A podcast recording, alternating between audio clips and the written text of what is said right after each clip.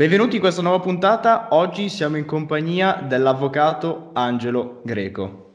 Ciao, ciao Federico, ciao a tutti quanti. Angelo Greco soltanto, lasciamo avvocato, non fa parte del mio nome e cognome. Allora, Angelo non ha bisogno di tante presentazioni, insomma, penso che sia capitato a tutti nella home e intanto ti faccio ancora una volta i complimenti per quello che fai, è un onore averti qua eh, in nostra compagnia e andiamo a scoprire meglio quello che fai, a scoprire più nel dettaglio e insomma, prima inizierei con una presentazione. Chi sei, cosa fai e insomma quanti anni hai, tutto. Ecco. Ok, ok, sono Angelo Greco, un avvocato che si è fatto strada da solo come tutti gli avvocati, specie in quelli del meridione. Non avevo nessuno in famiglia che facesse l'avvocato e ciononostante amavo moltissimo le nuove tecnologie e le ho sfruttate per cercare di farmi un po' di pubblicità come molto spesso succede negli ambiti professionali. Ho aperto un blog nel 2010 e, mm, che si chiamava avangelogreco.it. Il claim di questo blog era la legge per tutti, cioè la legge spiegata a tutti quanti. Il eh, claim è diventato molto famoso, virale, dopodiché ho aperto il dominio La legge per tutti, che è diventato un sito internet, oggi è una testata giornalistica, la dodicesima al mondo più influente in Italia secondo i dati Alexa Amazon, eh, fa circa un milione di visitatori ogni giorno, utenti unici, eh, che spiega il diritto alla, alla gente che non ha, spiega, non ha, studiato legge. Il mio scopo era quello di volgarizzare il diritto e renderlo accessibile a chiunque. Ehm, eh, la mission era ovviamente restituire la legge al suo effettivo destinatario, cioè il cittadino. La legge nasce per il cittadino, ma paradossalmente non si fa comprendere proprio al suo destinatario, eppure il cittadino ne risponde se non la rispetta, il che è un paradosso. E allora ho cercato di restituire al cittadino ciò che era nato per lui, un suo prodotto del resto, la, la legge, non in tutti, in tutti, gli ordinamenti democratici. E mh, mm, il sito ha avuto un buon successo, un discreto successo, ho detto siamo dodicesimi e mh, mm, la società è diventata un SRL e poi abbiamo unito una serie di servizi come la vendita di consulenze a 29 euro, adesso sono un po' cresciuti i prezzi, ma semplicemente perché non riuscivamo a far fronte a migliaia di consulenze al giorno abbiamo dovuto restringere un pochettino i, i, le condutture. Dopodiché mh, sono stato chiamato nel 2016-2017 in RAI a fare su Rai 1 uno spazio dentro una mattina chiamato Tempo e Denaro, eh, doveva riproporre lo stesso format che aveva il testo La legge per tutti e ehm, dopo questa esperienza ho voluto proseguire da me su YouTube, quindi ho preso una telecamera e ho continuato a filmarmi un po' come quando una persona corre sul, sul tapirulan, poi si blocca e continua ugualmente a correre. Io ho continuato a correre e, e, il canale per il primo anno non ha fatto un gran successo, diciamo è stato un po' snobbato, ma semplicemente perché io non avevo compreso che eh, il pubblico di YouTube è sostanzialmente diverso da quello della search di Google, perché sul testo è un'utenza un po' più matura, di età, con problemi un po' più radicati, più complessi, familiari, legati soprattutto a fisco, debiti, mentre invece sul tubo ci sono problematiche di carattere giovanile, sicurezza, eh, droga, scuola, eh, amore, amicizia, eh, diffamazione, roba di questo tipo. Quindi, sì, poi si sa che su YouTube, insomma, le cose crescono organicamente, quindi contenuti su contenuti, la gente ti guarda, poi va a curiosare e Chiaro. insomma, così funziona. Sì, è stato così, dopodiché ho visto che il canale ha preso una, una crescita enorme, considera che in modo professionale poi l'ho cominciato a fare da novembre 2019, quindi da novembre, tu pensa che a novembre 2019 avevamo 4.000 iscritti, adesso invece ce ne sono quasi 300.000, quindi c'è stata una buona crescita nel giro di un anno. Complimenti, complimenti. Adesso poi penso che sia in completa espansione, vedo sempre i video in home, quindi insomma penso eh, che... Mi chiamassi, stavo, mi stavo recando nella, nello studio di registrazione a registrare sul nuovo DPCM, quindi lo trovate domani mattina. quando portare la mascherina e quando non portarla. Ecco, anteprima solo per chi è connesso con Federico. Sì, anche se poi questo video e questo podcast usciranno dopo, ah. quindi l'avranno già visto, però vabbè, comunque andate su, sui suoi canali perché è spettacolare. Guarda che a me sei stato utile ehm, te e anche molti altri tuoi colleghi che portano il diritto sul, su internet per il mio, mio esame di diritto privato. Quindi assolutamente eh, grazie mille per quello no, che guarda, fate. Che... È successa una volta che ehm, Salvatore Ranzulla, ero stato a una sua ehm, a un suo corso di formazione, sono, mi sono andato a presentare e lui mi dice, ah ma tu sei quello della legge per tutti, siete gli Aranzulla del diritto, io ho studiato alla Bocconi sulla legge per tutti. Eh, vedi che... È stato molto carino. Hai aiutato tanti ragazzi, dai, si può, si può dire. Vabbè, era, era, lo scopo era quello.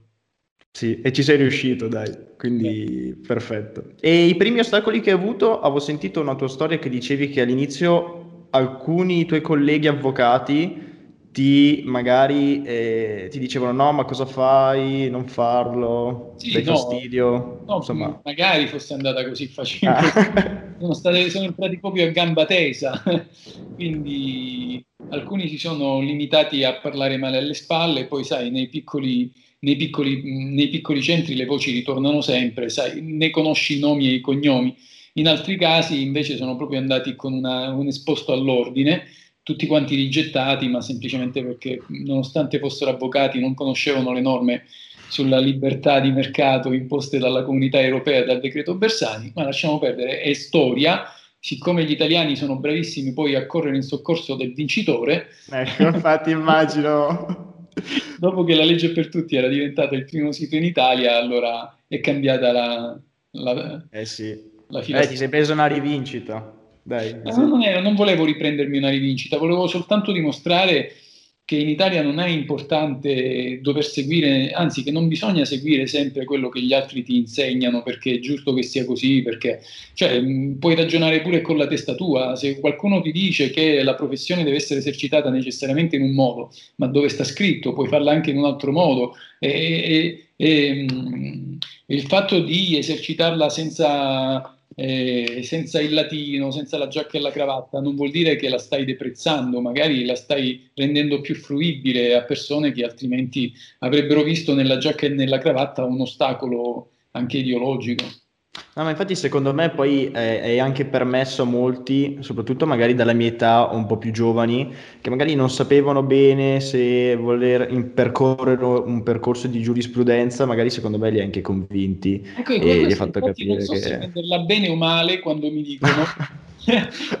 Sai Angelo, io ho preso giurisprudenza grazie a te. Ah, è, è un futuro nemico dico quanti nemici, quante persone si accorgeranno di... che tra qualche anno mi odieranno.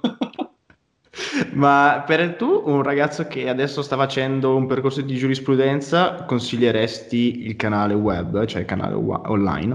Assolutamente sì, ma assolutamente sì, cioè non è che il web è, è un, è, cioè il, web è un contenitore, no? è una diversa forma, è come dire la, la, Coca-Cola la puoi vendere in Tetra Pak o in lattina? No, dico la Tetra Pak, chi è che si compra la Coca-Cola nel Tetra Pak del latte? No? Quindi certo. è chiaro, se oggi c'è la lattina o la bottiglietta in vetro simpatica, dovete metterla in quel contenitore perché tutti comprano quel contenitore. Sì, poi noi due che ci lavoriamo sul web, quindi insomma... eh, Ok, e volevo chiederti quanto è stata importante la costanza nel caricamento dei contenuti? Abbiamo parlato di YouTube, ma anche del blog, perché immagino che all'inizio quando hai aperto il blog poca gente leggeva o... Yeah. Insomma, co- come ha funzionato? Cioè, quante, quante volte caricavi, quante volte al giorno, anche i video? E poi Beh, è organizzato Paul, tutto te? È fatto tutto te Paul è innanzitutto una concessionaria di pubblicità, non un motore di ricerca o un social network. E come tutte le concessionarie di pubblicità dà maggior rilievo a chi le offre la possibilità di, eh, di inserire le inserzioni pubblicitarie. No? Quindi se una strada dove tu devi mettere i cartelloni è, è lunga 500 metri e un'altra è lunga 50 chilometri, eh, è chiaro che le agenzie di pubblicità preferiranno mettere i cartelloni su quella di 50 km perché c'è più possibilità di inserire cartelloni. Questa metafora ti fa capire qual è la policy di Google. La, Google preferisce gli editori. Preferisce gli editori perché uno, non sono strade cieche, non sono strade che dopo un poco vengono abbandonate, non sono strade che durano 500 metri. Quindi più pubblichi meglio è. E non importa quando sento, ma perché pubblichi a volte due video al giorno, poi la monetizzazione, ma non è la monetizzazione che ti deve preoccupare, almeno non nel breve periodo, tu devi intanto aumentare il tuo personal brand, quindi devi aumentare quindi gli iscritti, la fan base, e dopodiché possiamo parlare di monetizzazione, ma la monetizzazione è una cosa che poi ti viene in automatico. Io sulla legge per tutti eh, inizialmente pubblicavo tre articoli al giorno, dopodiché avevo capito il meccanismo e adesso noi ne pubblichiamo almeno 30 al giorno. 30 articoli al giorno e chiaramente la società è, ha, ha, superato il milione di fatturato, ma eh, perché c'è questa policy di, dell'incremento come un normalissimo giornale. Eh, pensa al giornale che viene regalato alle, a, all'uscita dello stadio e pensa al quotidiano o pensa al mensile, che è un malloppo così di tante pagine. No? Più pagine hai, eh, più eh, guadagni, chiaramente. E lo stesso dicasi per il video. Chiaramente sul video il problema è che ehm, la, post-pro- la produzione è più costosa e richiede più tempo. Cioè, a scrivere un articolo io ci metto 15 minuti, a, scri- a fare un video eh, lo storyboard ci metto 10 minuti, un po' meno perché è meno approfondito, però poi il mio regista, lo story maker, il, scusami, il videomaker, ci mette quasi 2-3 ore per video. No, infatti, ma è molto anche stancante, eh? Cioè, io non so te, ma quando registro video, comunque che durano anche 20-30 minuti, oppure vado in live, è stancante. Cioè, magari uno dice, vabbè, fa il video, assolutamente no, cioè, proprio... Oh pesante, poi insomma non è per niente facile. Io avevo il battesimo del fuoco della RAI e quindi un po' di incontinenza verbale me la portavo avanti. Poi ho insegnato all'università per 12 anni, quindi diciamo ero... Insomma, più... altro, io a volte mi metto a registrare e parlo per due ore di seguito. Ora, dopo due ore ti si crea una bolla d'aria sullo stomaco che non ti dico non riesci neanche più a respirare.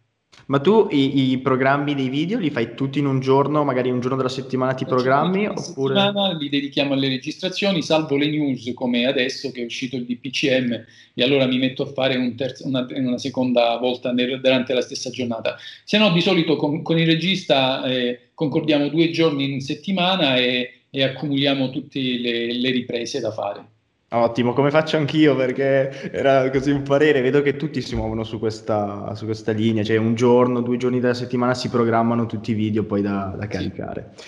Quindi insomma tu sei imprenditore a tutti gli effetti, allora, mi hai detto che hai una società. E quante persone hai sotto da gestire? Cioè quanti collaboratori insomma? Soci sono tre, i, i dipendenti saranno un 5-6 e poi abbiamo tantissimi collaboratori freelance, mm, non riesco neanche a contarli, ma centinaia. Complimenti, complimenti. E quanto conta trasmettere valore in quello che porti? Ma intanto conta trasmettere te stesso. Quindi che tu sia, tu non puoi trasmettere un, un personaggio diverso da quello che sei perché la gente ti sgama. Bravo, capisci subito il bluff. Sì, capisce, capisce. Quindi eh, la prima cosa, il consiglio che diamo a chi ci segue è siate voi stessi, cioè non atteggiatevi, non posate, non, non cercate di apparire diversi, perché la gente vi, premierà perché nessuno di noi è perfetto. Quindi appari- ah, cercate di apparire con tutti i vostri difetti, i vostri problemi, le vostre difficoltà, eh, le vostre debolezze e anche i punti di forza, chiaramente, no? Ma eh, l'importante è essere se stessi, non crearsi un personaggio addosso, perché il personaggio viene sgamato. Quindi mh, mm, trasmettere valori. Beh, io, io, io sono quello che, che, che, che, so, che mi vedete nei video. Se io dico questa è la legge e sono un rispettoso della legge perché davvero credo che in una società eh, la legge, per quanto possa essere sbagliata, perché in alcuni casi è sbagliata, ma va rispettata. Una volta che c'è la legge, dura sed lex, dicevano i latini, va rispettata. Tu ti puoi adoperare per farla cambiare, allora a quel punto non votare più le stesse persone che hanno fatto quella legge, fai dei movimenti di pensiero, fai un referendum eh, abrogativo, eh, fai un, un gruppo di pressione, ma non ha alcun senso dire quel semaforo è sbagliato, quindi quando c'è il rosso io passo lo stesso. Questo è opportunismo. Questo è soltanto opportunismo.